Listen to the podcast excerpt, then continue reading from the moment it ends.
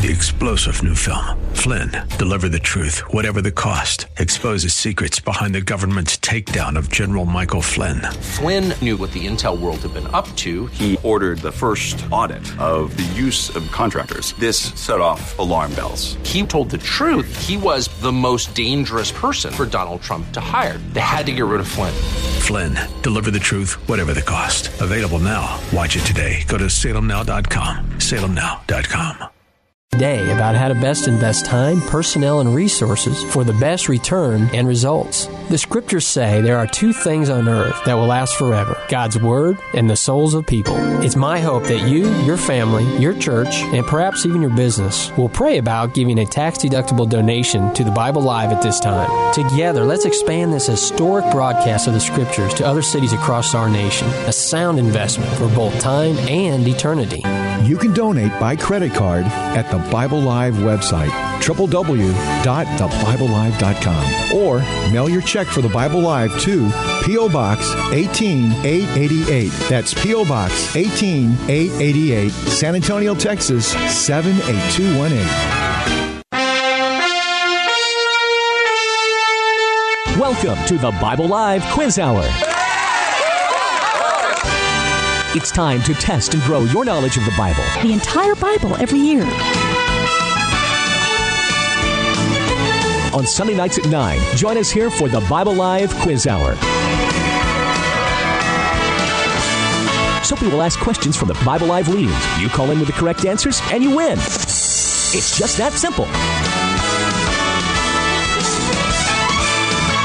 So get out your Bible, put on your thinking cap, and hit that speed dial.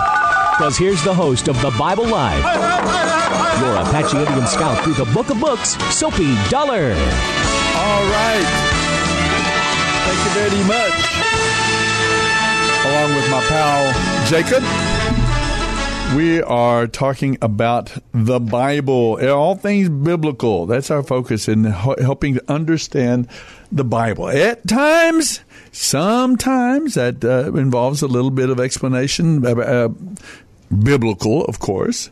Uh, we we can't entirely get away from theology and the background that we have, that those fundamental points that we get from the scriptures. But we we are making our way through the books of First and Second Chronicles these days. That has been our reading this past week. We read from First Chronicles chapter five through chapter twenty four, and you know, we have. Um, had you noticed, Jacob, that second page of our questions? It's kind of a who's who like of the, the genealogies. Page. Yeah, yeah, and it's interesting to to try to to see if people can remember who these people are. I don't know if I would have uh, early on. I'm not sure I would have remembered. Voice, but I can't place the face. Oh, I'm. You, say that again. Yeah, that's I was trying to tell some people. That, as a matter of fact, I also heard that people were not hearing me off and on last week. Okay. But anyway, to answer your question, I recognize the voice, but I can't place the face. Right, something like that.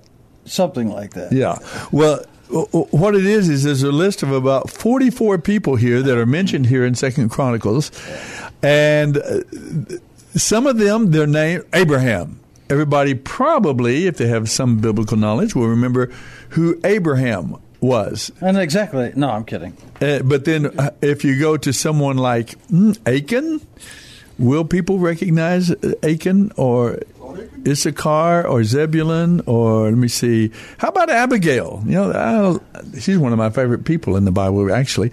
But who would actually remember? Do we remember these stories? So uh, we might get into some of that today and put out well, some as names. As a matter of fact, I really, if it's okay, uh-huh. I would really like to state uh, what I would like to present, and it really is based on the names, mm-hmm. a theme of Chronicles. Okay.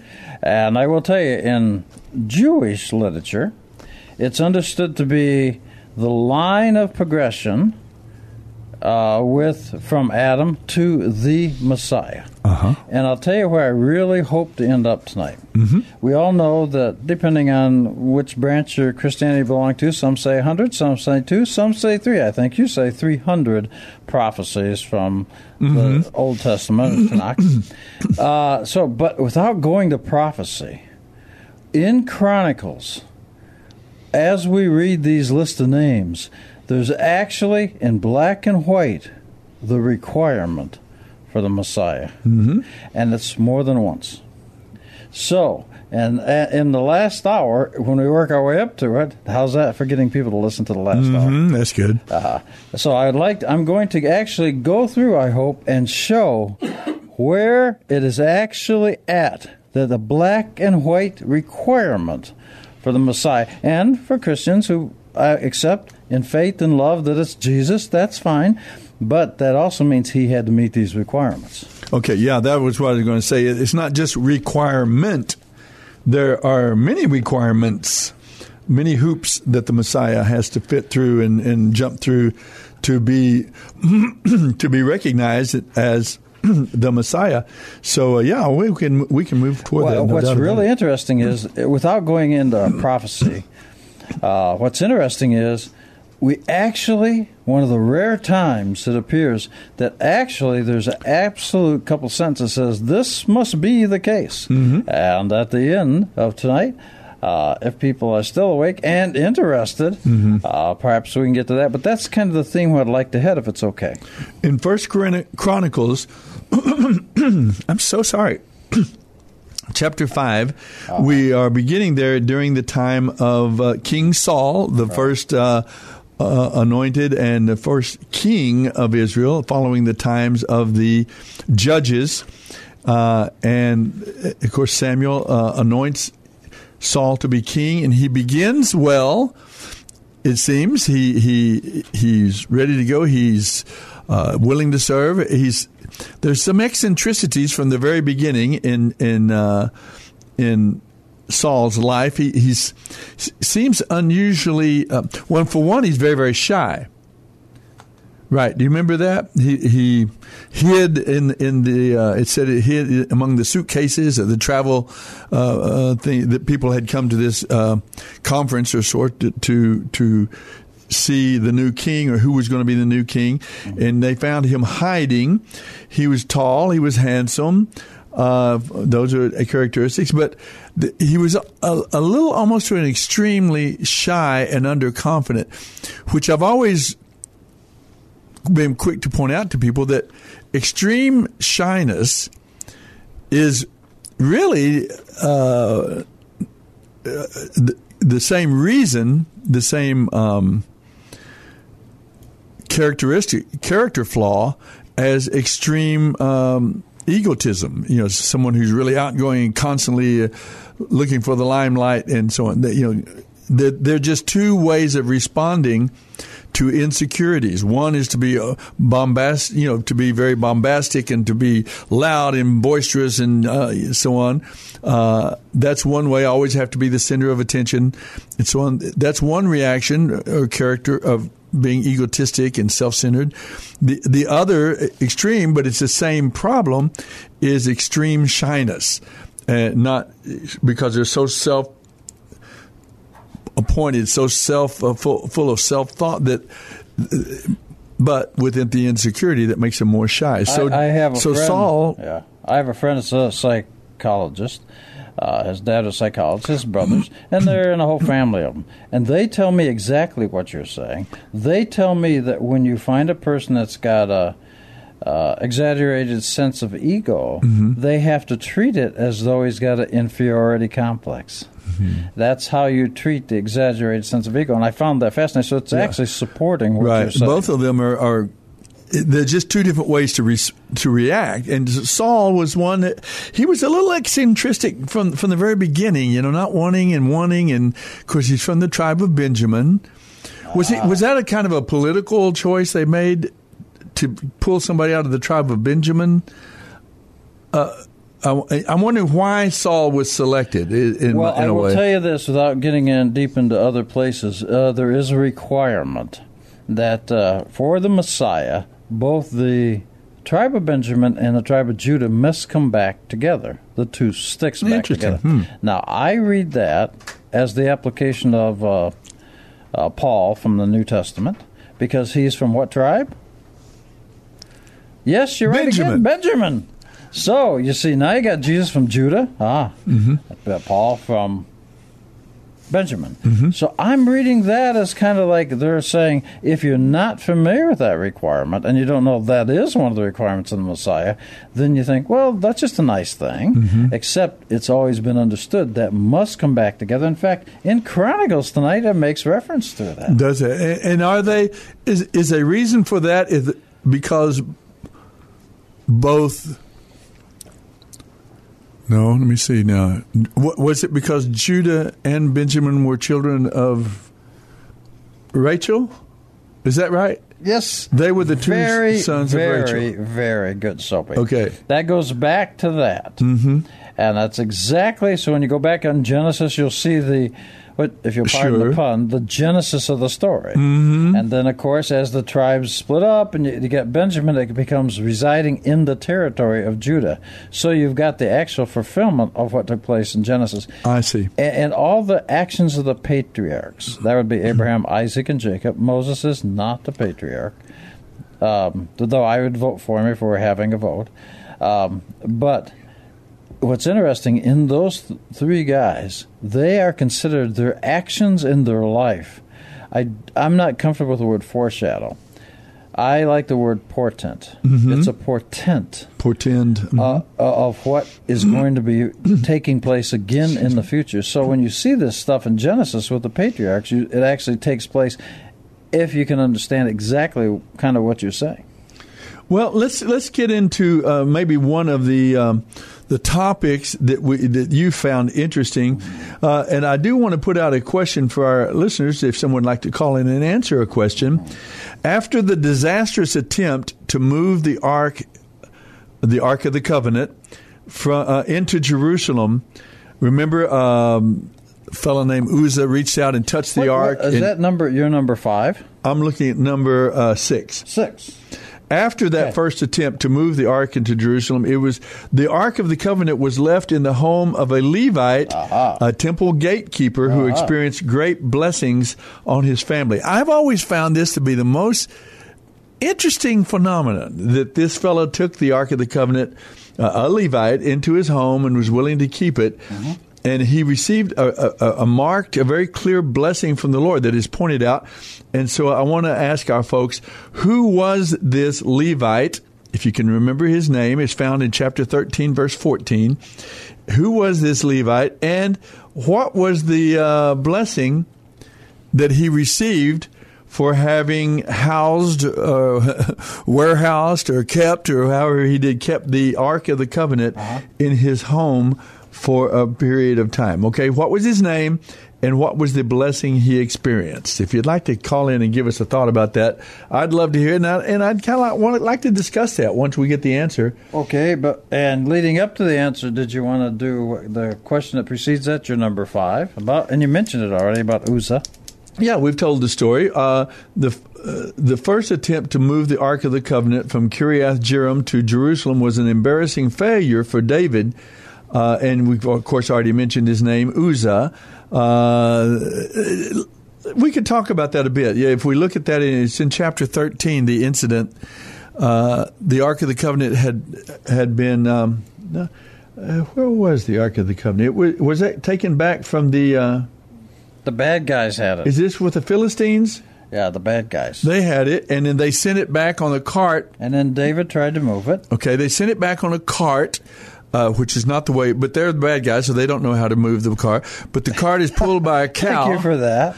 the, the cow is move, uh, pulled. The cart is being pulled by a cow, who actually leaves her calf. And walks the cart back to the Israelites, which which is which is really interesting because a cow I know from my vast farming background. I am an FFA member, veteran, Future Farmers of America, believe it or not. And a cow would not normally leave, walk away from its calf, but uh, this one did, and took the Ark of the Covenant back to the people of Israel. And they then David wanted to move it uh, from wherever it was to.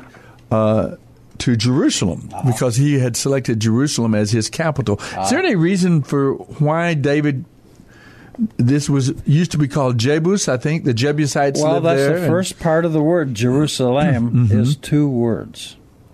Je- uh, and uh, and your the first part is uh, peace, or I'm sorry, see. I will see. So okay, And see, so and that takes place with Abraham. I will see peace. I guess. And then Salam or Salem Mm-hmm. is peace. I will see peace. But I wonder why David chose that city to be his capital. Are Ah, we ever told? Yes. But it takes place in Genesis. Is that where the uh, uh, the uh, the the what do you call it? What did the the thrashing floor? Uh, no, the that was floor? David. That's David. Okay. Oh, that's right. That's right. But I was wondering why David chose Jerusalem to be Well, his capital. because uh, Abraham chose it. Ah, I see. So that uh, Uh-huh. And you'll see when Abraham goes, he he goes to Bethel, which means house of God. and That's Mm-hmm. in Jerusalem, and so he goes there. So he actually Abraham actually marks the boundaries of Israel. He makes the design. Now it's a little smaller than what the than Israel land size is, but the Mm-hmm. design is the same. And so he lays it out. So David go, knows where to go, I see. and so he actually does that. Well, one thing I see here is once once Saul is out of the picture, uh, Saul doesn't get it. He doesn't understand the place and the role of Israel. He doesn't get the vision of their identity as the people of God and their role in the in, the, in, the, in, in God's plan. Uh, and and so Saul is eliminated. It says God removes his spirit from Saul, and that creates this period of time when Saul knows he's out. He wants his son Jonathan to become the next king, but obviously it's clear that God's blessing is on David because Samuel had gone to David's father Jesse and anointed David uh, years earlier uh, that he was going to be the king, uh, and so Saul chases David for many years, pursues it, tries to kill him, tries to eliminate him, tries uh, he, tr- he keeps him, takes him into his court, tries to keep his enemies close. I guess is the idea. Uh, but but uh, Well, he can't get away from David because David is the what you might call the cultural common law hero. right, exactly. He killed Goliath. And people, he's already uh, high in the imagine. So, so Saul can't really just overtly come out and kill him because the the people he has the pe- favor of the people. It's just a, an amazing situation, really. But and, and then on top of it off, Jonathan and David become best friends. And, and Jonathan recognizes that David is to, to be the next king. of- uh, It seems But like. David actually has his own foibles. Oh yeah, uh, he's got fact, a few. You but mentioned chapter thirteen. Have you got? A, do you happen to have a Bible? I do. I have it right here. Look at that very first sentence of thirteen. Okay, we're into First Chronicles. Yeah, it'll be First Chronicles. That's in uh, in, in what's called they're called the Old Testament. just before Second Chronicles, right? Uh-huh, yes, and I'm getting there. Here I go. Here I go. Chapter eleven. You said chapter thirteen. I did that. Well, you mentioned it. So, mm-hmm.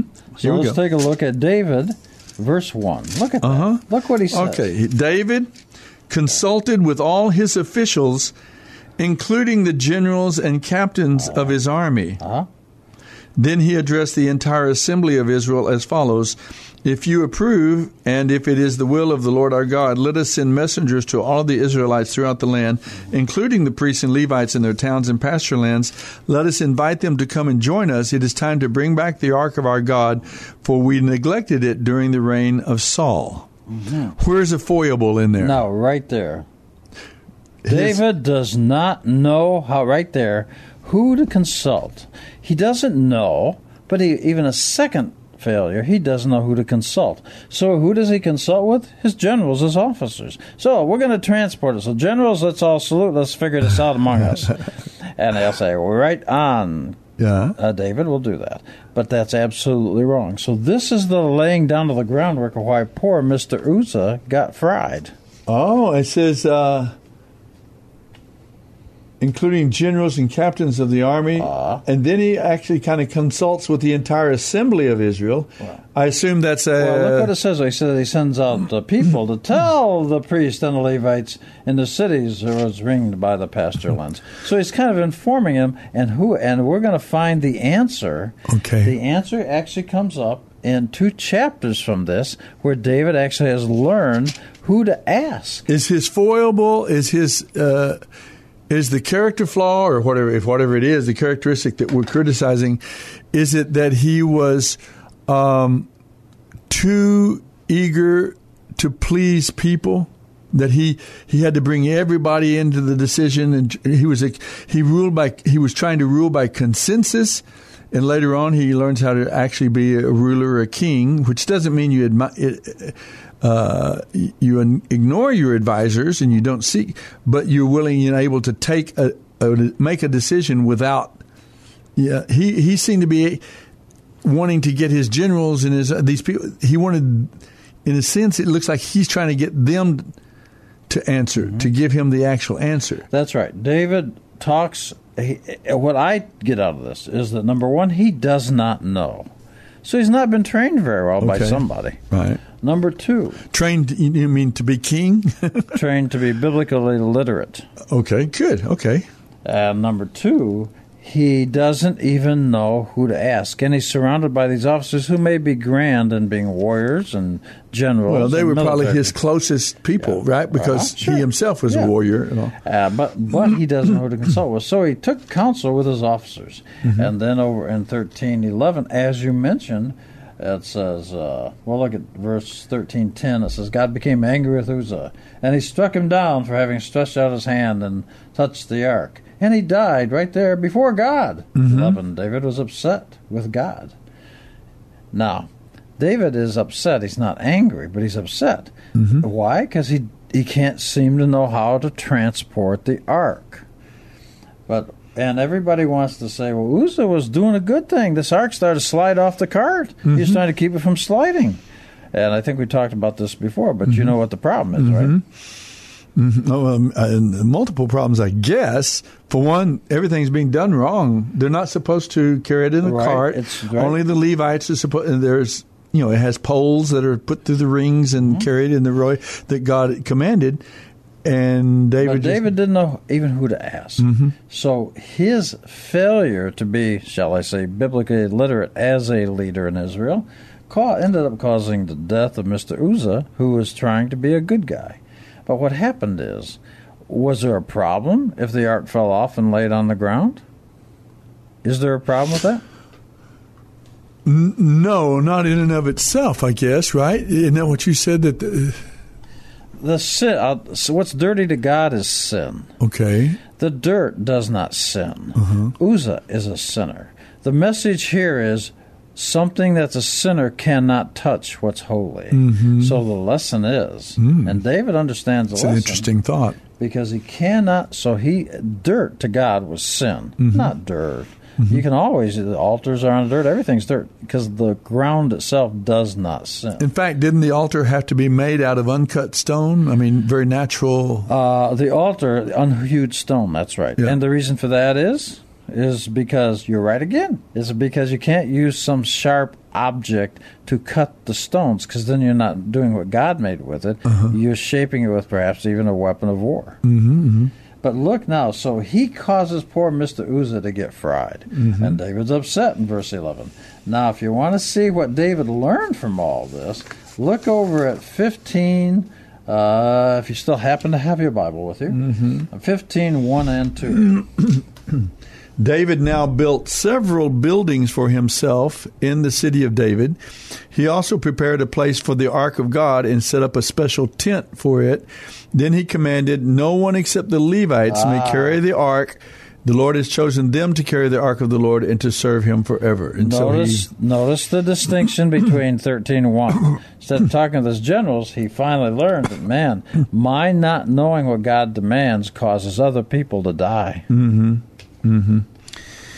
Well, yeah, that's a, a tremendous lesson there. Uh, we must know what God wants, and revealed. God has revealed what He wants, and so we need to know His Word. great, great lesson there for us. I, I, wonder if any of our listeners have uh, discovered the name of this fella uh, who, after this disastrous attempt to move the ark to Jerusalem, David sort of takes a rest. He backs away from the situation, and they put the, the Ark of the Covenant wow. in the house of this Levite, mm-hmm. a temple gatekeeper. Uh, sort of a humble position, really, I guess, of this person. And he experienced great blessing on his family. He kept the Ark of the Covenant, uh, covenant for three months. And then it says that God blessed him. And so I'm asking, what is his name? Do you know his name? And then, because you know, we got this whole list of names we talked about at the uh, at the beginning of the program. They're listed in Chronicles. What was the name of this guy? And how? What was the nature of his blessing? How was he blessed for keeping the Ark of the Covenant for three months in his home? If you can answer that, give us a call.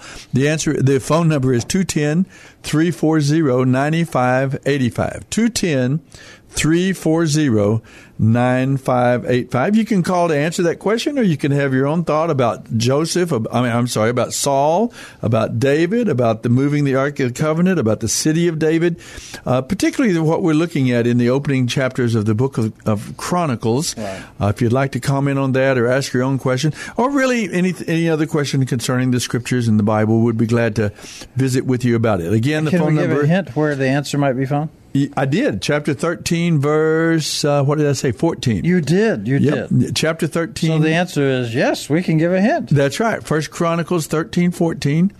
And I want to know the name of this guy and I want to know what was the nature of his blessing. I find it, personally, I find it extremely intriguing because I'm, I'm, I was an orphan growing up and all, but I'm, I'm, I'm really a family man. I get, I get emotional about all things family, you know. mom and dad and children and brothers and sisters and uh-huh.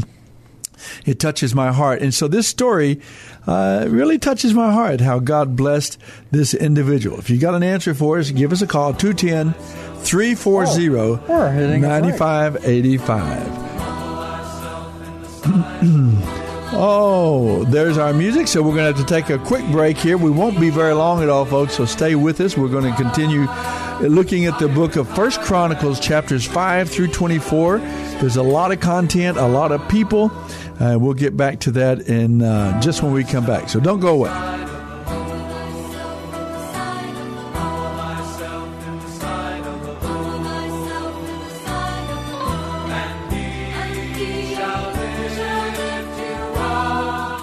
You're listening to The Bible Live with Soapy Dollar.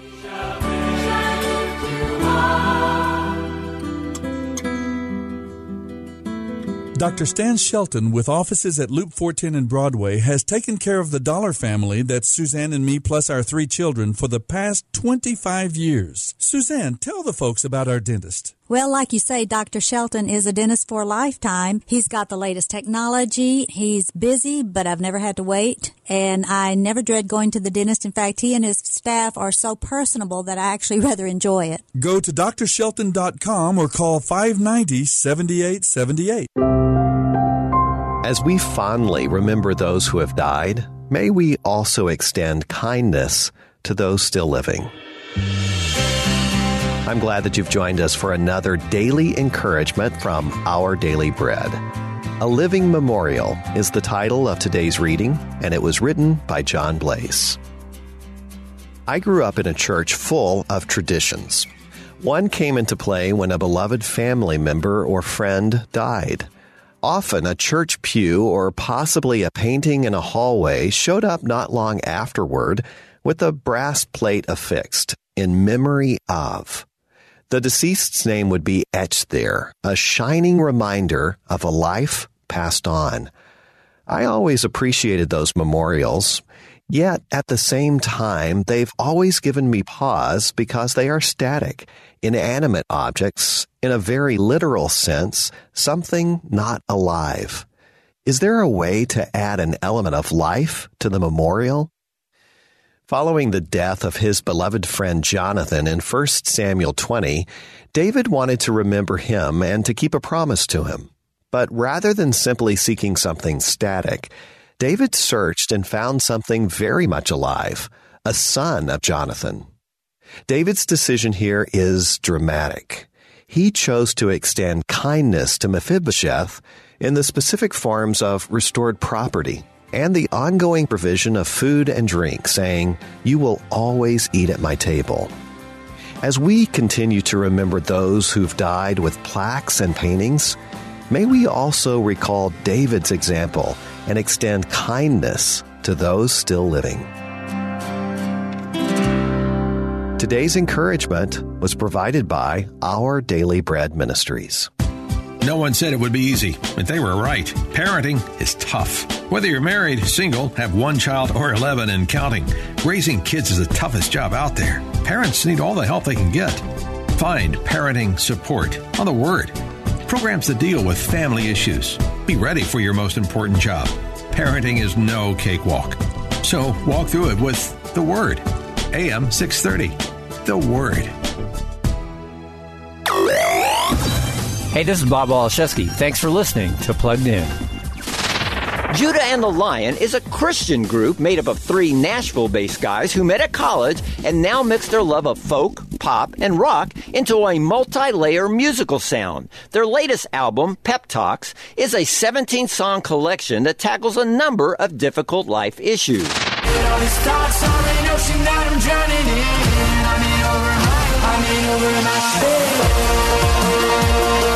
The band breathes life into its tough topics with honest transparency and enjoyable tunes, but addressing issues such as divorce, addiction, and anxiety is never easy.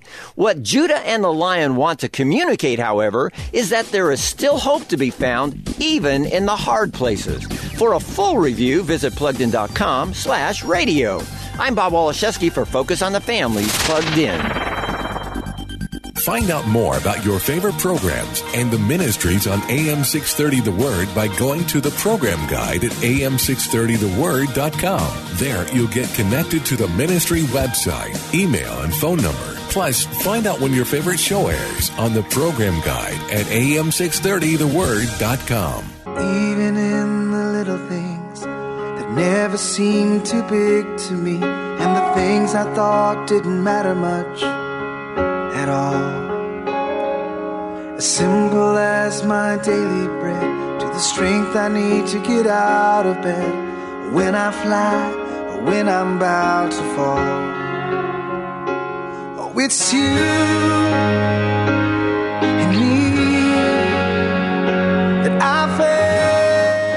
This is the Bible Live with Soapy Dollar.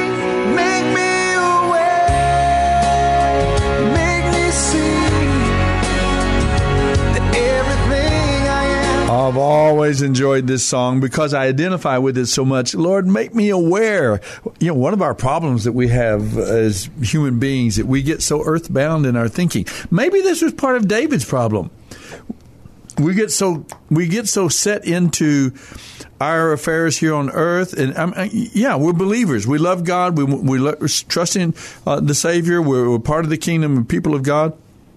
We want to follow God, but then we leave our house on Monday morning we go, get all wrapped up in, in work decisions and work relationships and, and traffic, and we get caught up in the affairs of the earth, and we tend to forget. Uh, sometimes even maybe a day or two or three or maybe a, a longer even who we are and whose we are. And, and, of course we want to take that knowledge and that understanding into every situation of our lives as we leave. We're we're walking in God's presence. We're his people. We're uh, everything we do is part of uh, God at work in us around us through us in every setting and situation. And so uh, we often need God to make us aware keep us aware of him. It's called practicing the presence of God. I wonder if that might have been a little bit of what happened to David here. He got into the mechanics and to the the job of moving this ark and getting into Jerusalem. He got all involved in what he wanted to do and so on, and and, and he forgot maybe to consider who that he needs to consult with God, as you said. He was consulting with his generals and all. Maybe that's one of those things that he w- was going on. But uh, I, I, I was asking you a question in the break why was it that that why was it that God chose this fellow? Now, no one's called with his name yet. If you know the name of this fellow that, who uh, took the ark in and kept it in his house for three months, and then God blessed him in a very special now, way. This is not the question whether win the free Cadillac, right? No, no, no. We're not giving the free Cadillac for this one. Yeah, evident. I was going to say the question is too easy, but no one's calling on it, so I don't know. Maybe it's not that easy. But who is this fellow, and wh- how did God bless him? Now, um, in a while, I'll give you maybe a little another little hint. We'll, we'll change the question. But if you'd like to answer, 210-340-9585. But why did God choose him, Jacob? Why, why do you, was he just the guy that lived in the closest as house? You read, uh, as you read in your Bible there, uh, what was his so-called occupation? He is a Levite. Okay, but we know. But it says, what does he do? He's a gatekeeper. Gatekeeper. And I thought that just meant that he stood at the gate and opened the gate for people, and like a doorkeeper. See, you know? those Jewish eu- euphemisms Uh-huh. will throw people off if Right. they don't know what they mean. Okay, so he, he's not a Levite. He's not, I mean, he's not a priest, Right. but he's in the Levites. Remember, the Levites had he's the in the task of right. keeping the gates. There were also tasks of of cleaning and Uh, carrying. disassembling, putting stuff back Uh-huh. together. So every, the tribe of Levites had all the duties at the Uh-huh. the, uh, the temple or the temple uh, the. But uh, I was thinking. Oh, yeah. look, we have a we have a caller. I was thinking that, that this guy was, you know, I said he wasn't very high, just just a simple gatekeeper. But uh, you were telling me that no, No, gate gate is a euphemism. Okay. It means that he is more or less a judge. So the story is David consults his generals. They don't know. He causes a good guy named Uzzah to get fried.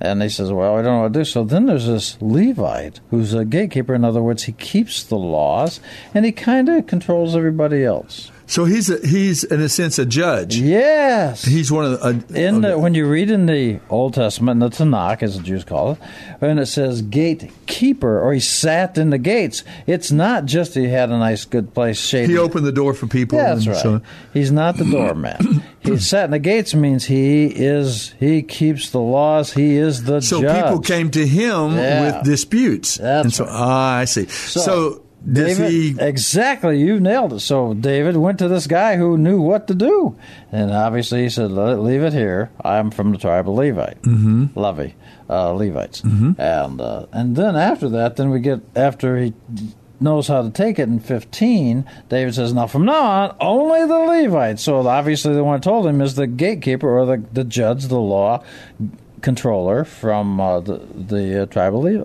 levite Let's see if our caller maybe can tell us the name of this uh, this Levite. Uh, John, hold that up for me one more time, would you? Okay, Sylvia. I'm sorry, Sylvia.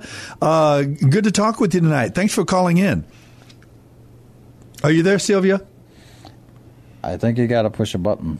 Mm, it may be. I thought I did push a button. Let me see.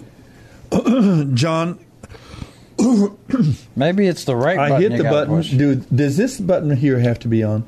No. Does this button? No. Okay. Uh, Sylvia, are you there with me? I hit, it's on. Do you hear anything? Nope. Don't hear you.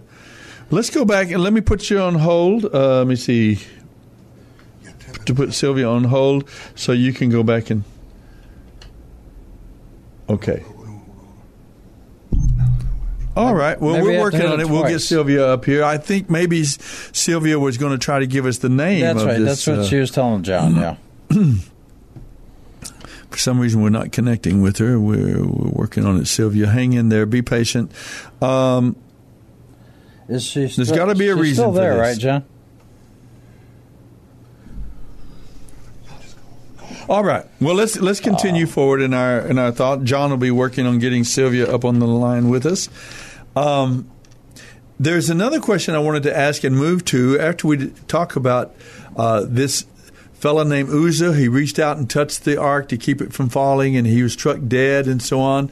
There's a lot of lessons that we have from this, uh, but we'll we'll talk to Sylvia in just a moment and see if we can find out the name of this individual. Well, we got other callers calling in with the same answer, I think.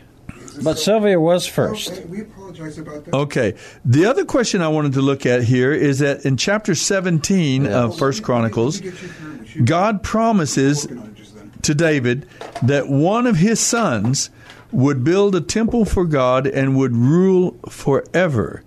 Who is this greatest of all rulers whose dynasty uh, is eternal? Okay, uh, we can eh, we can look at that in a moment. Uh, It's found in chapter 17, verse 11. Hey, Soapy, I think promise. John's trying to get you. let's try it again then. Let's go back. Oh, there you are. Are you with us now? Yes. Hi. I'm so sorry we had a good, hard time reaching you, but thanks for staying with us. Okay. Who was the? Do you were you wanting to give us the name? Who was the name of this Yes. Levite? Of the Levite. Yes. Obed Edom. Obed-Edom, Obed-Edom, wha- yeah. And, and tell me, i- isn't it a fascinating story, Sylvia? Really, uh, th- he, he he advises David. He says only the Levites. So they, and so David probably says, okay, well, keep it in your house for a few months, and, and we'll give it another try. And so he kept the ark for three months, and it says that God blessed him uh, greatly, and it wasn't about a whole lot of money. It wasn't like he gave. Uh, Gave Obed a great deal of money. That was not his reward. It isn't that he had great health necessarily. How? What was the blessing uh, that God gave to Obed Edom? Oh, I don't know. Hmm. Okay, we'll leave that out there again. I, it's a very unusual blessing. It truly is. I think you'd be impressed uh, with it. So, uh, but you got the person right. Obed Edom is his name, and and God promised him a great blessing. Uh, and uh, I want to I want to see what. What was the form of the blessing? It wasn't money. It wasn't grandeur. It wasn't stature. It wasn't promotion necessarily. Uh, but what was it? And I think we'll all be kind of happy when we discover uh, what God did for this man. It, it's it, kind of encouraging to all of us in some way. Well, thanks for calling in, though, Sylvia. I appreciate it. Well, you got us halfway there. Does she have anything she'd like to talk about or ask? her? Uh, yeah, maybe you have a thought, or I don't know, as you think about Chronicles and Saul and David and and this tr- anything in that that uh, Jacob was wondering if you had a comment yourself about it. No. No. Okay. no. All right. Okay. Well, well, stay with us. We're going to continue to discuss uh, the Book of Chronicles and uh, and uh, ask Right. questions and then discuss some of these issues. So, Uh-huh. if you remember, how, what was the way Obed Edom was blessed? If you can tell us that, that I would love to hear from you. 210 340 9585. And then we put out that other question about who is this son of David? It's one of his sons, one of his descendants, I guess is what that means, right? Yes. One of his descendants would build a temple for God and would rule forever. So that takes it really bit a little bit out of the right, right. hands of kind of normal Out mortals, normal right? people, I yeah. guess. So who is this greatest of all rulers whose dynasty is eternal? So if you'd like to give us a thought about that, it's in First Chronicles chapter 17 is where we see that take place. Now let me see, let me see, let me see, let me see. There's so many questions. and- Well, let's let's see. So, but let's talk. let's talk about uh, since we're there it's Uh-huh. a little bit before the 3rd Uh-huh. hour. But let's go ahead and crack an egg. Okay. Um, if you want to make an omelet, you got to uh, crack an egg. Okay, so let's say, you know how we all talk about, and especially in the Christian world, and also in the Jewish world, to be frank with you, Uh-huh. there's prophecies. And we, but that leaves up to us to kind of say, does this prophecy mean this? What does it mean? We have to interpret. We have to understand. Uh-huh. However, it rarely does it actually state the requirements for the Messiah, a king and a Messiah. And I will tell you, the idea is there's a difference between kingship and being a son. Now, this, if you look, uh, you still have your Bible? Uh huh. Okay, 17, uh, let's see, let's see, look at 17, 12, and 13. Okay. Oops. Turn one page too many. 17, 12, and 13 say, it says, um, for when you die and join your ancestors, uh, well, this is the prophet talking to David, Nathan. Nathan says, I declare that the Lord will build a house for you, a dynasty of kings. So we're not talking about a physical house, but a, a, a house, a, a lineage, a dynasty, uh, royal dynasty. For when you die and join your ancestors, I will raise up one of your descendants, one of your sons, and I will make his kingdom strong. He is the one who will build a house, a temple for me, says the Lord, and I will secure his throne forever. Now, I want to point out something. Starting at verse, I guess, I don't know if yours is numbered a little different. than Oh, 13. I will be his father and he will be my son. Is that what you were getting That's to? right. What I'm trying to say is, in the line of kingship, Mm-hmm. You may be a king, but you may not be a son. Okay. Now that's the requirement. Now, what does that mean? well, that means we're going to find out exactly what it means because this is explained a little bit later. But what I want to really establish for everybody is certainly this is referencing ultimately a Messiah, Mm-hmm. the one that'll rule eternally, let's say. However, between David and the final act, While we're still in this world, temporal. well, well the, every king Uh-huh. can be a king. So you may be a king, but unless you do one ed thing, which means, and I and I need to say this, that for Christians, Jesus is the Messiah. Mm-hmm. Well, he too would have to fill these requirements. Now, being a king is your, uh, your lineage is there. You're born. You're a Mm-hmm. king. You got the kingship, the throne. And we've got them here: David, Solomon, Rehoboam, Well, Abijah, okay, yes. Asa. There's a long list of them. But he may not be a son unless he does one more thing. So he has to have he has to be in the lineage. Mm-hmm. He has to have the throne. But when he's got the throne, he's got to do one more thing. Would you like to see what it is? I would love to see it. I think I know, but I'm. I'm Let's take a look over. Actually, the place that's the most clear is twenty-eight, six, and eight. okay. We're getting out of our chapters know, for I know, tonight, but, that's this- all right. We the- don't mind. The, We, the answer is important. it is okay. Twenty-eight. What now? Six and eight. Uh, so, Oh wow, good. Chapter twenty-nine is long. I'm going to get back to it. One more page. Okay. Twenty-eight, Six and eight. six, and eight. Do you want me to read it? Is yeah, right? please. Yeah. Uh, God said to me, Your son Solomon will build my temple. Now, David's instructing Solomon, his son. yes, son. this here. is later on. So Uh-huh. David explained to Solomon what is the requirement to be a king and a son. Okay, and so David tells Solomon, God said to me, Your son Solomon will build my temple and its courtyards, for I have chosen him as my son, and I will be his father. If he continues to obey my commands and regulations and laws as he does now, I will make his kingdom last forever. Well, so the idea is this, and this is uh, your, your version's a little more fluid, but the idea is this: you can have the lineage, and you can be in the kingship to have the throne. Mm-hmm. But unless you follow the laws of Moses, Mm-hmm. you're not a son. And you'll see this, and I don't want to get tied up back in Matthew or Luke, but when you go down there, you'll see there are people that are generations apart. Mm-hmm, And and you say, well, why? How, this is generations. How did it skip generations? It's because he somebody held the kingship, the throne, but they did not obey the laws. Most actually, back in First Samuel or Second Samuel, uh, and in Kings, this is reiterated too. That I will make he I, I will put him on the throne, but if he obeys the commandments of the law, it actually says the laws of Moses, then he shall be a son to me. Mm-hmm. So that's a requirement for anybody interceding between, let's say, David and ultimately the Messiah. Mm-hmm.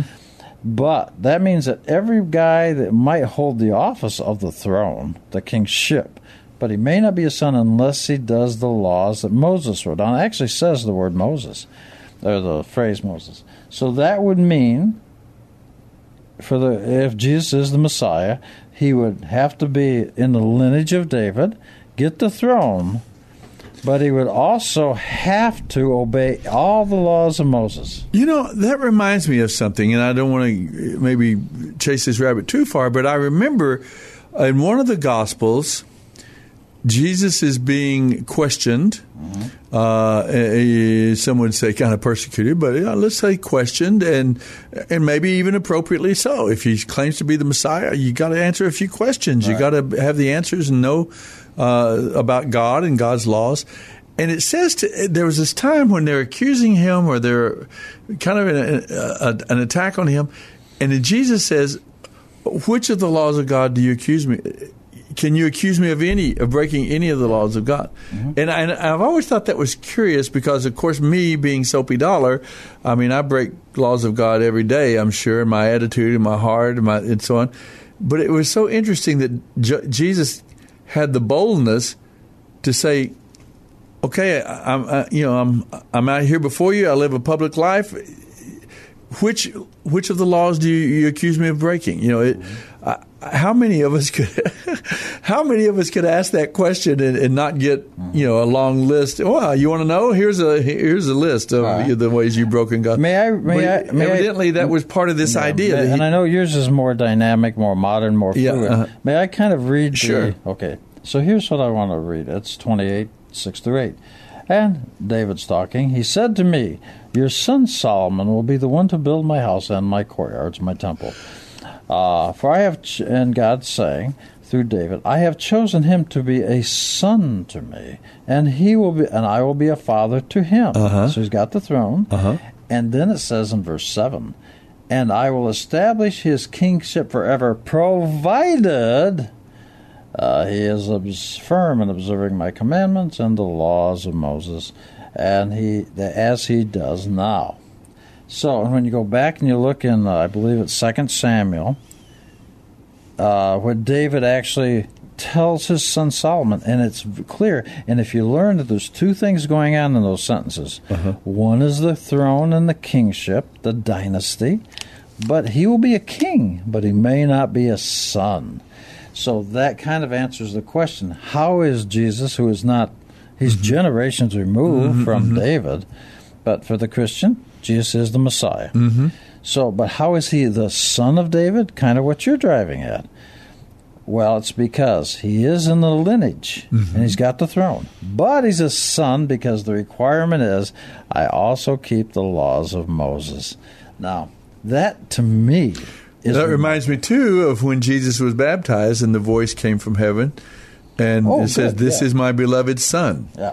in whom I am well pleased." Uh, a lot of things kind of, and Jesus insistence on calling God His Father. Yes. Uh, I, I'm I'm wondering now if that might be part of this formula that you're talking about. Might be. I've often wondered why did Jesus pick up on these words, Father, Son, you know, and later on the Holy Spirit. He's the one that kind of formalizes that that that um, those titles for the the uh, members of the Godhead. Yes. uh, there. Uh, it, could this could this have been the the reason, at least for father and son, Mm-hmm. that he's it's a takeoff on this requirement. Yeah, that may I point to be out- the Messiah, he had to be a son. That's right. Now, what we're saying is, and I want to distinguish this for the benefit of the Christians, because Mm-hmm. there's one thing I've really learned about talking with Christians is that talk down. No, no, nothing like that. Dumb I, it down I for actually us. heard some uh, somebody recently, a very scholarly rabbi, Uh-huh. say this, and I've learned this, and it's true. He said, "You must know when you talk to Christians, they love Jesus. They believe in faith." Amen. He said, "So you must know that if you say anything that tells them that they interpret rejecting." Then that you're threatening them with absolutely the worst thing that can ever be done to them, that they're rejection. And the same thing I, could be said about the Jews. And if you say anything that minimizes or mitigates or or excuses or throws away the value and the importance of God's laws, the Torah, you get the same kind that, Yeah. because they love God's laws. That's true, but what I found enlightening for me Mm-hmm. is to always remember when I'm talking to a Christian, they rely on faith and they really love Jesus. Yeah. And so if I can't tell somebody don't love somebody and if they think that's being hinted at, they feel like they're being asked to reject Jesus and the uh-huh. worst thing that can happen in their lives is, is if they get rejected. yeah, yeah, yeah. I get it. And so I, I have made that sort of my internal memo. Your rabbi was very wise because we don't have the all that background and the connections with the laws and so on necessarily. I mean, we grow and we learn and we've come to un- understand the prophecies and the, the Messiah and the lineage and all, and we appreciate all of that. But uh, mainly, any believer anywhere it, it, they just they love Jesus. Why? He died for me. He took my sins. You know who he forgave. me. He's he's the key to my. You know, eh, how you not going to love somebody who died for you? You know. Do you know this is uh, yes, exactly. Now I want to make one little minor distinction here. Mm-hmm. When I'm saying he's got the throne and he becomes a son of David because David, as a human being, his requirements was that he's, he has the throne and he keeps to be a son. Mm-hmm. He also has to keep Moses' law. It actually says that in Samuel. I mean, Mhm. this is very clear. It's actually here clear here in Chronicles. Mhm. But now that's different than being what the Christians understand being a, a, a divine birth of Uh-huh, Jesus. uh-huh, I get that's a spiritual thing. Uh-huh, uh-huh. So if that's taking place, that's one thing. But to be a son of David, he has to have the throne and he has to follow the laws Uh-huh, of Moses. That's a physical thing. So if when Jesus says in the New Testament, in the Christian scriptures, I am a son of David, he's Uh-huh. telling these people, I have the right to the throne Uh-huh. and I keep all God's laws as written by Moses. Yeah. What an amazing thing when you think of all these centuries, and I, and I have a long list here of the the descendants of of David. Uh, the, David, Solomon, Rehoboam, Abijah, Asa, Jehoshaphat, Jehoram, Ahaziah, Athaliah, Joash, uh, Amaziah, Uzziah, Jotham, Ahaz. Uh, these these kings uh, that some some were shameful and, and kind of almost But if you go back to Chronicles, now that from the Jewish point of view, they may say, uh, like last week we pointed out that there says Adam, uh, Seth, Enosh. Okay, but who's missing? And you said, uh, and you identified it was Cain and Abel. Mhm. So as you're going through a lot of these people you're naming, while their names are mentioned, if if let's say Mr. X has four children, uh, and they'll say he had these four children, these things happened to him. But then one of those children, their name will be the next one we follow. Mhm. So we're following it. Then that one will have maybe seven children. And they might say, what happened to those and they could all be interesting, and there could be maybe good people, but you're following one, One. because it's one of the children will it's the- always it's be named. special lineage. In Chronicles, one will always be named, and then you start following that one. It, it says David had uh, several children, but the one we're going to follow is Solomon. Solomon, There you go. So, and then it talks about Solomon's kids, and as you go down through, oh, Oh, hear- we're I- back. I hear music. Man, how does this time go by so fast? I don't know. Oh, I love this song. Well, we're going to have to take a break, folks. Stay with us. We'll come back for our final segment and continue discussing uh, things from the, the chapters from the book of First Chronicles. And um, yeah, we, we've got some stuff to say. Now, one more time, I'll be answering the question about what was that blessing that God gave to this this uh, Levite who kept the Ark of the Covenant for three months. We'll be right back. This is going to be good. Here we go. Am weak, but thou art strong. I am weak, but thou art strong. Jesus, keep me from all Jesus, wrong. keep me from all wrong. I'll be satisfied as long as I walk. Let me walk close to You're listening to the Bible live with Soapy Dollar. Closer walk with thee, just a closer walk with just a closer walk with thee, just a closer walk. Oh my goodness, I haven't heard that old song. Thanks, John. That's a good one. Daily walking close to thee. Let it be. Let it be. Just a closer walk with thee, later on. So let's come back to our topic, our final segment this evening. We're in the book of First Chronicles, uh, chapters five to twenty-four, and we just a lot of stories and a lot of interesting aspects. Let's move to a different. I I'm going to answer the question. Please what- answer the why Obed? In what way was Obed Edom? rewarded. It said uh, as a result for keeping the the Ark of the Covenant in his home for three months, that he experienced a great blessing on his life. And what was that blessing? Well, it was on his family life. He had eight sons and 54, 54 grandsons, all of whom, it seems, followed the Lord and took their place and responsibility seriously as Levites to continue serving the Lord. Can you imagine what a blessing? Eight sons and 54 grandchildren. Wow. Uh, so what? I think that's that's a real blessing. That's better than riches and wealth and whatever else. I don't know. Uh, a, a blessing on his family life. That was what Obed Edom received. Yeah, I think that's good.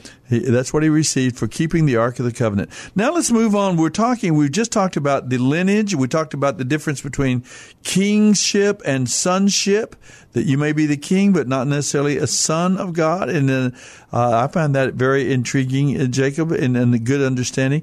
There's something else I want to move to. Um, let's move to this chapter 21. Okay. Where you were mentioning that I, I had never noticed the detail before of where this temptation comes from. Uh, somehow we have David kind of getting the idea in his head he needs to count the people of Israel. He has to take a, a, a um, census, and we've already we've already discovered uh, about this is a dangerous thing. We've already known that this idea of counting the people because you don't want to put your faith in how many people, how many how big your military is or how strong your economy is or whatever. You, you, know, your faith and trust must continue to be in God Himself. So that might have been a little bit of part That's of this part because of it. That's part of it. David chose to to take a census, and he told his general to go do it. And even his general turned around and told him, "You know, is this I right?" really am a fan of his general. Joab. Really? Joab? Oh, oh, yeah. If I had millions of dollars, I'd make a movie and I'd call it Joab. He would be my guy. Boy, eh, he he was. He's an interesting guy. I'm I'm fascinated as to why you find him interesting. Oh, because, he's, he's one of my guys. But boy, he's he's he's he's he makes things happen. David Oh, got- yeah, that's a good way to say it. That's an understatement. I mean, boy, he kills a lot of people. I yeah, mean, he, but he keeps him. He keeps David in the seat. yeah, he, David may be a great philosopher and great wisher, Poet great thinker, and- but yeah. boy, I got to tell you, Joab makes it happen. he did the job. Well, you're right there. So, uh, so it says, look what it says in verse one of twenty-one. Go ahead. Yeah, it says Satan rose against Israel. Notice it's against Israel. Satan rose against Israel. Satan, which means the adversary, and incited David to count Israel. So the point of who Satan is trying to get to was the was Israel, but he and incited David to do something wrong by counting Israel. Now you identified that there was something wrong uh, with uh, with not having faith in God. That's a I cannot disagree with that, but I'm going to there's suggest. something more, huh? Oh yeah. Okay, so Satan rises up against Israel, not David, Yeah, yeah, but- yeah, yeah. and causes David to do this. And David tells Joab to go do it, and Joab says, "Oh man, do you really want to do this? This oh, is don't do this! Don't do Yeah, it! no, no." But and Joab the king insisted. Says, Look, I hope you get lots more people, but don't do this. He insisted, and so Joab traveled throughout all of Israel, counting the people, ah. and there were one million one hundred thousand warriors in all of Israel who could have. You know, this is the this is the apex of Israel's power and wealth and influence. Right under the uh-huh. this is the golden years of.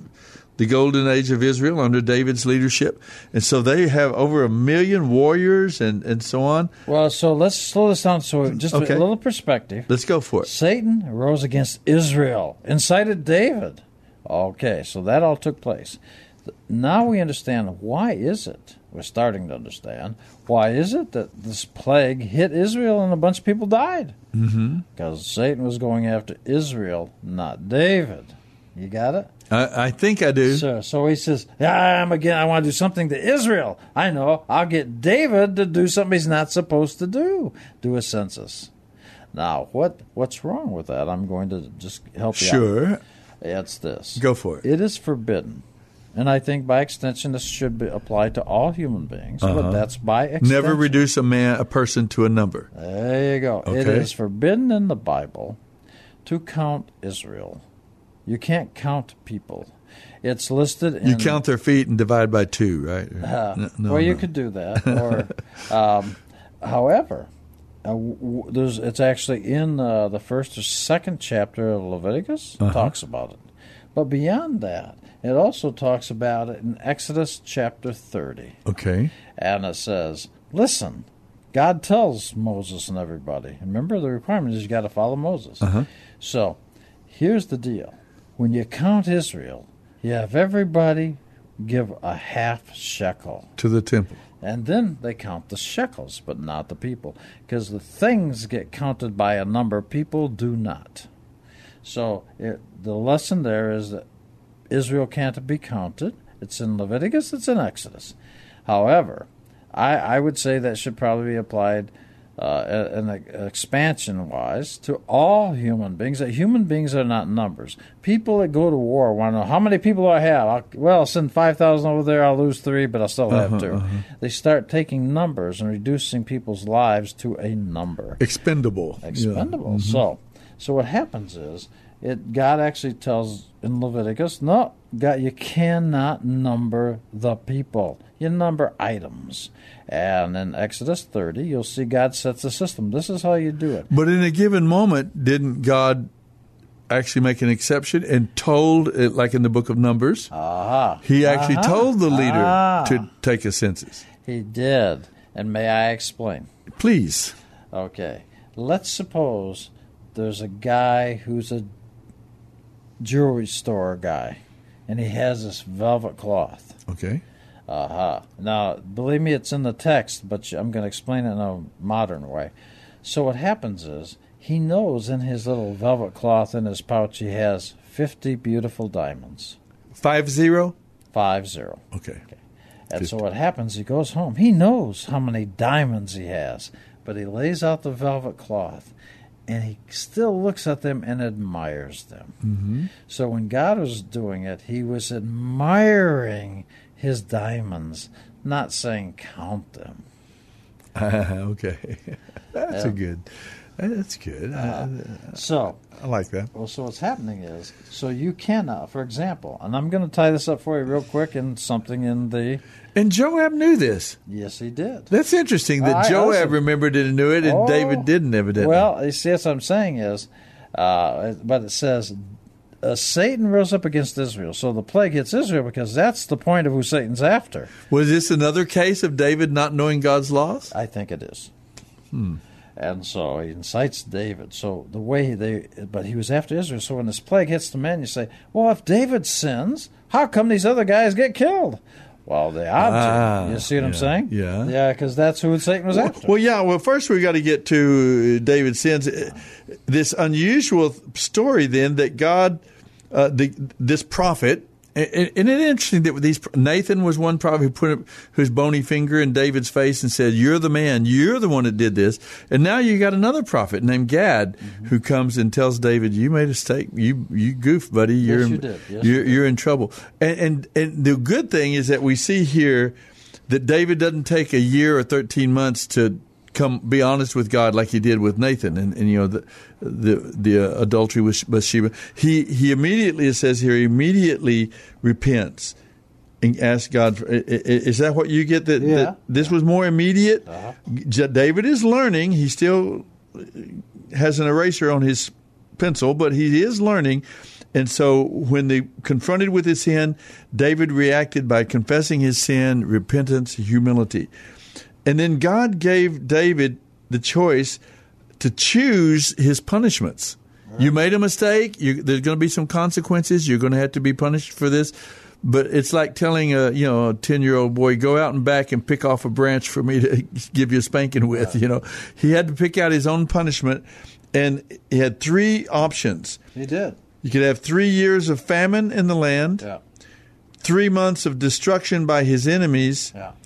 Or three days of plague on the land. Uh, And and he what, chose what did David do? he chose the three days of plague. Well, let's take a look. Twenty-one thirteen. What okay. does that say? Oh, 2113. Okay. Let's see what he says. I'm in a desperate situation. I'm very distressed. Yeah. David said to Gad, But let me fall into the hands of the Lord, for his mercy is very great. Don't let me fall into human hands.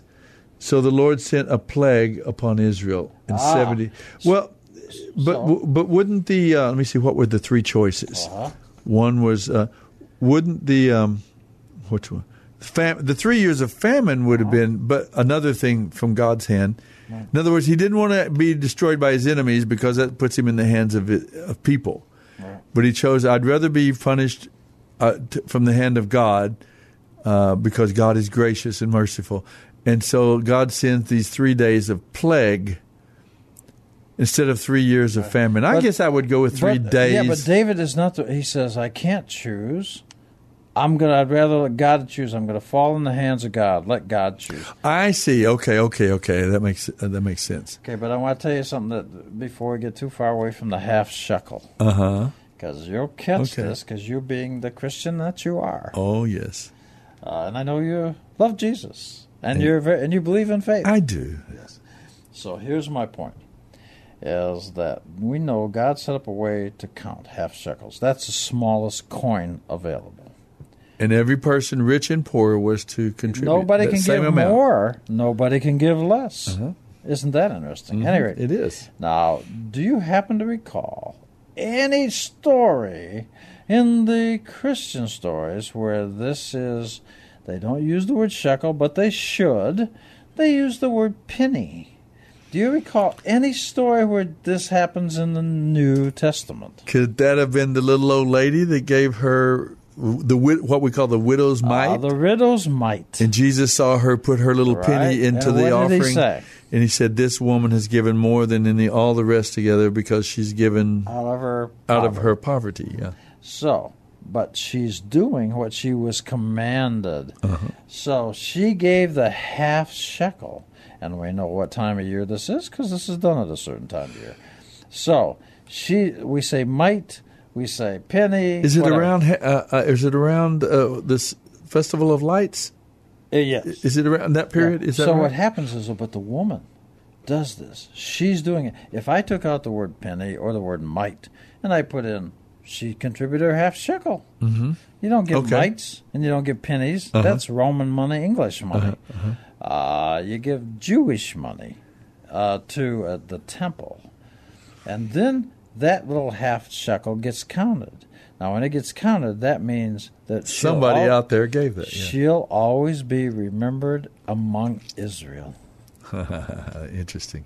So that's so that's the application in the Christian scriptures and the Gospels. Uh-huh. So what happens is, but this is why when Satan rose against Israel, he wants to get to Israel, and he incites David to do it. David becomes the tool, and had David been familiar with all of God's laws, he, uh, as Joab evidently was, he said uh, David would have said no. Mm-hmm.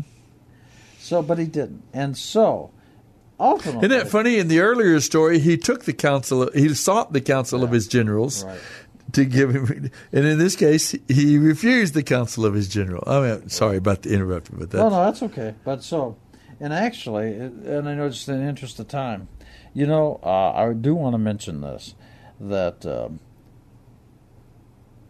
when the United Nations, when they decided that Israel was going to be awarded the land, Uh huh. there was uh, everybody says, "Oh, God gave it to me. Oh, God gave it to me." Now that's a, a great thing, but a guy named Ben Gurion, who Uh-huh. was a short Jewish lawyer, you might say, he said to the uh, people in the United Nations, he said, actually, he said. Uh, uh, and they said, other than you saying God gave it to you, because uh, these other these Arabs say it too, uh, do you have any proof? And Ben Gurion, well prepared, held up the Bible and said, "Yes, we have a deed."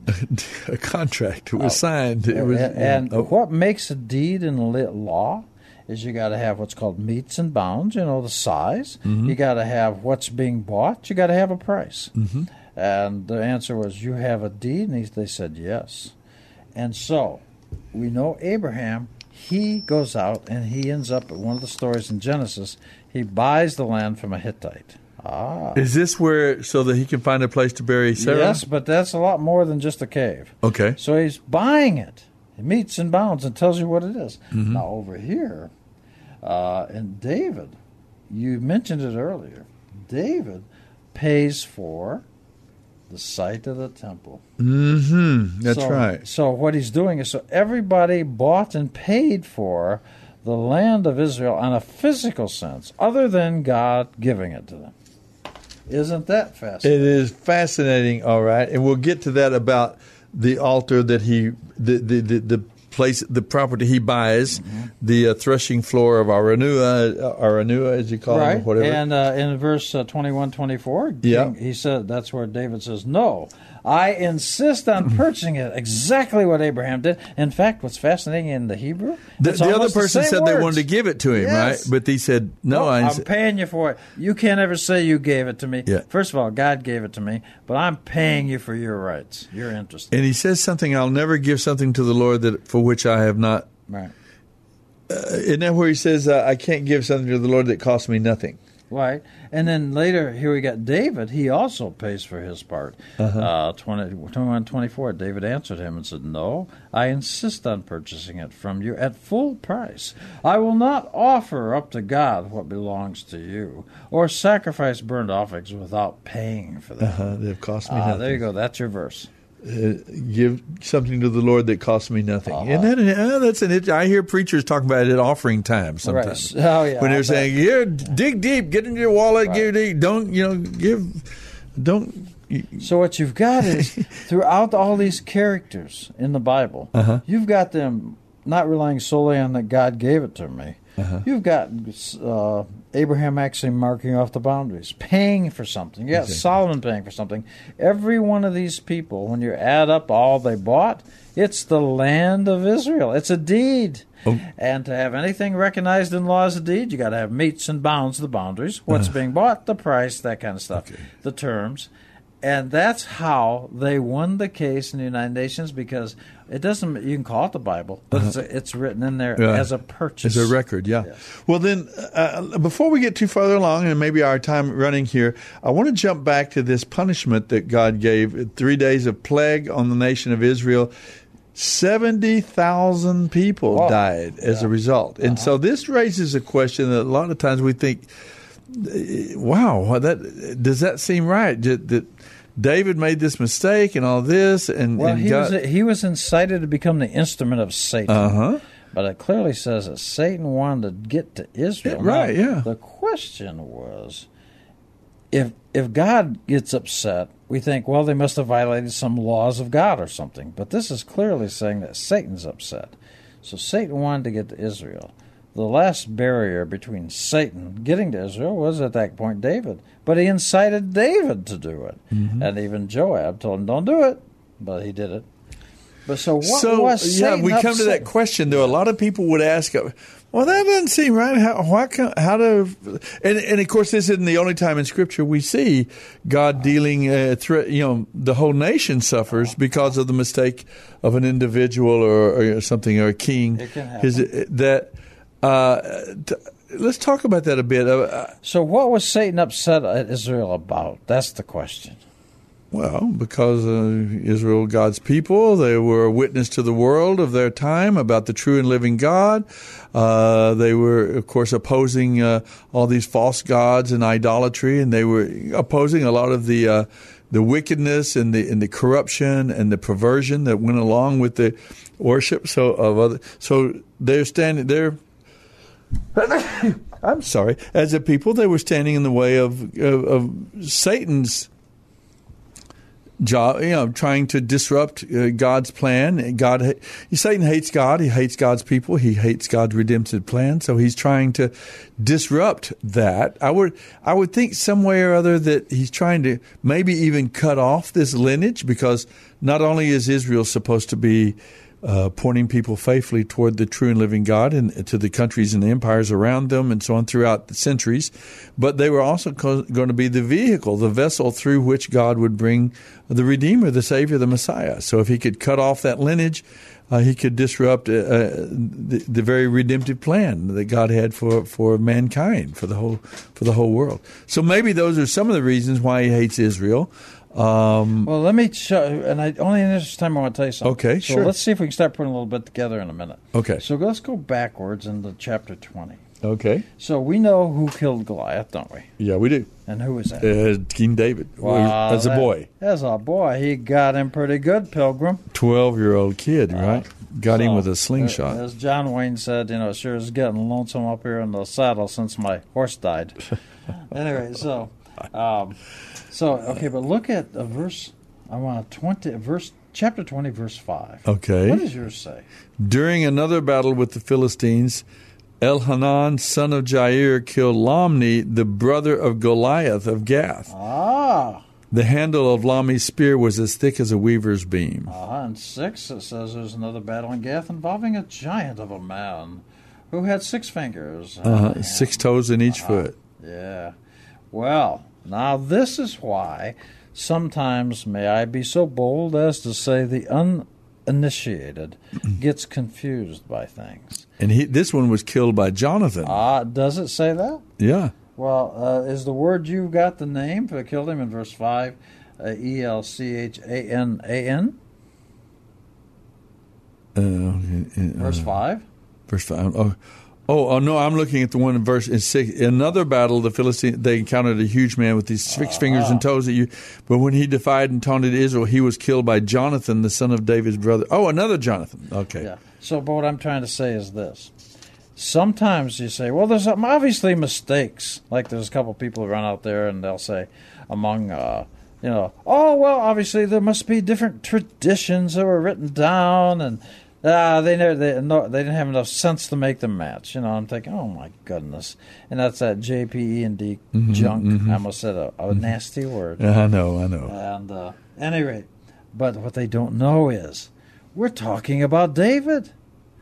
But poetically, we're talking about, let's say, a spiritual endeavor. So when we're saying, ah, this guy is David.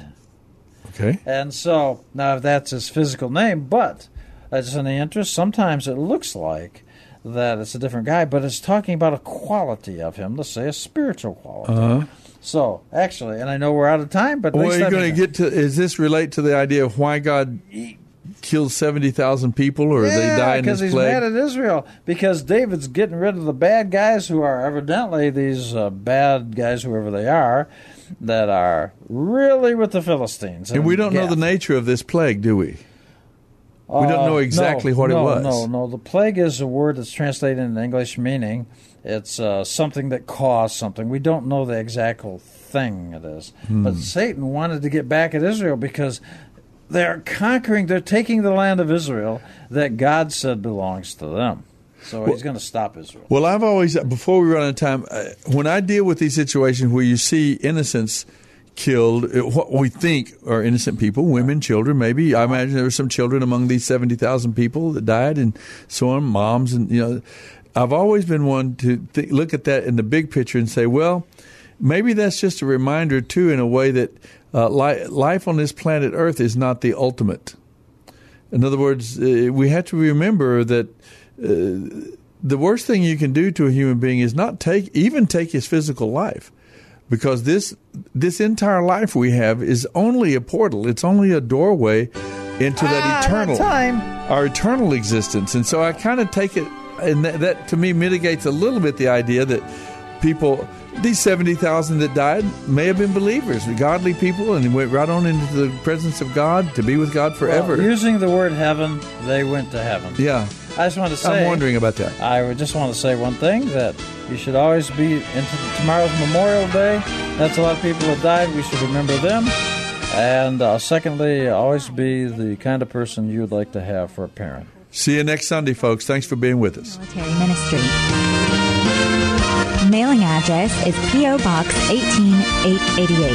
That's Box 18888. San Antonio, Texas 78218. Hear the entire Bible every year on the Bible Live, weeknights at 9.30 on this great station. Then join Soapy every Sunday evening at 9 o'clock for fun, inspiration, and valuable prizes on the, Bible Live Quiz Show. Visit our website, BibleLive.com. That's BibleLive.com for more information about Soapy and the Bible Live broadcast. May also order materials at the website and make tax-deductible donations to help Crew Military minister to our military personnel and broadcast the entire Bible every year to America and the world.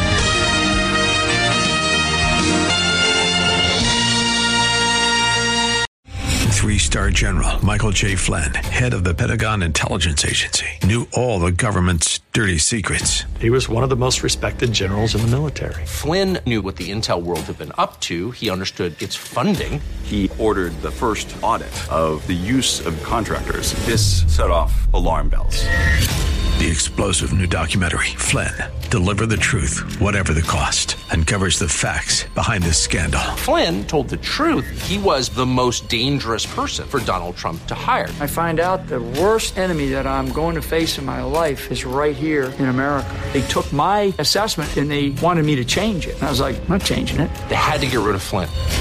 With in depth interviews, archival footage, and never before seen personal records of the man behind the headlines. I just felt like I was drowning. Flynn, deliver the truth, whatever the cost. Available now. Watch it today. Go to salemnow.com. Salemnow.com.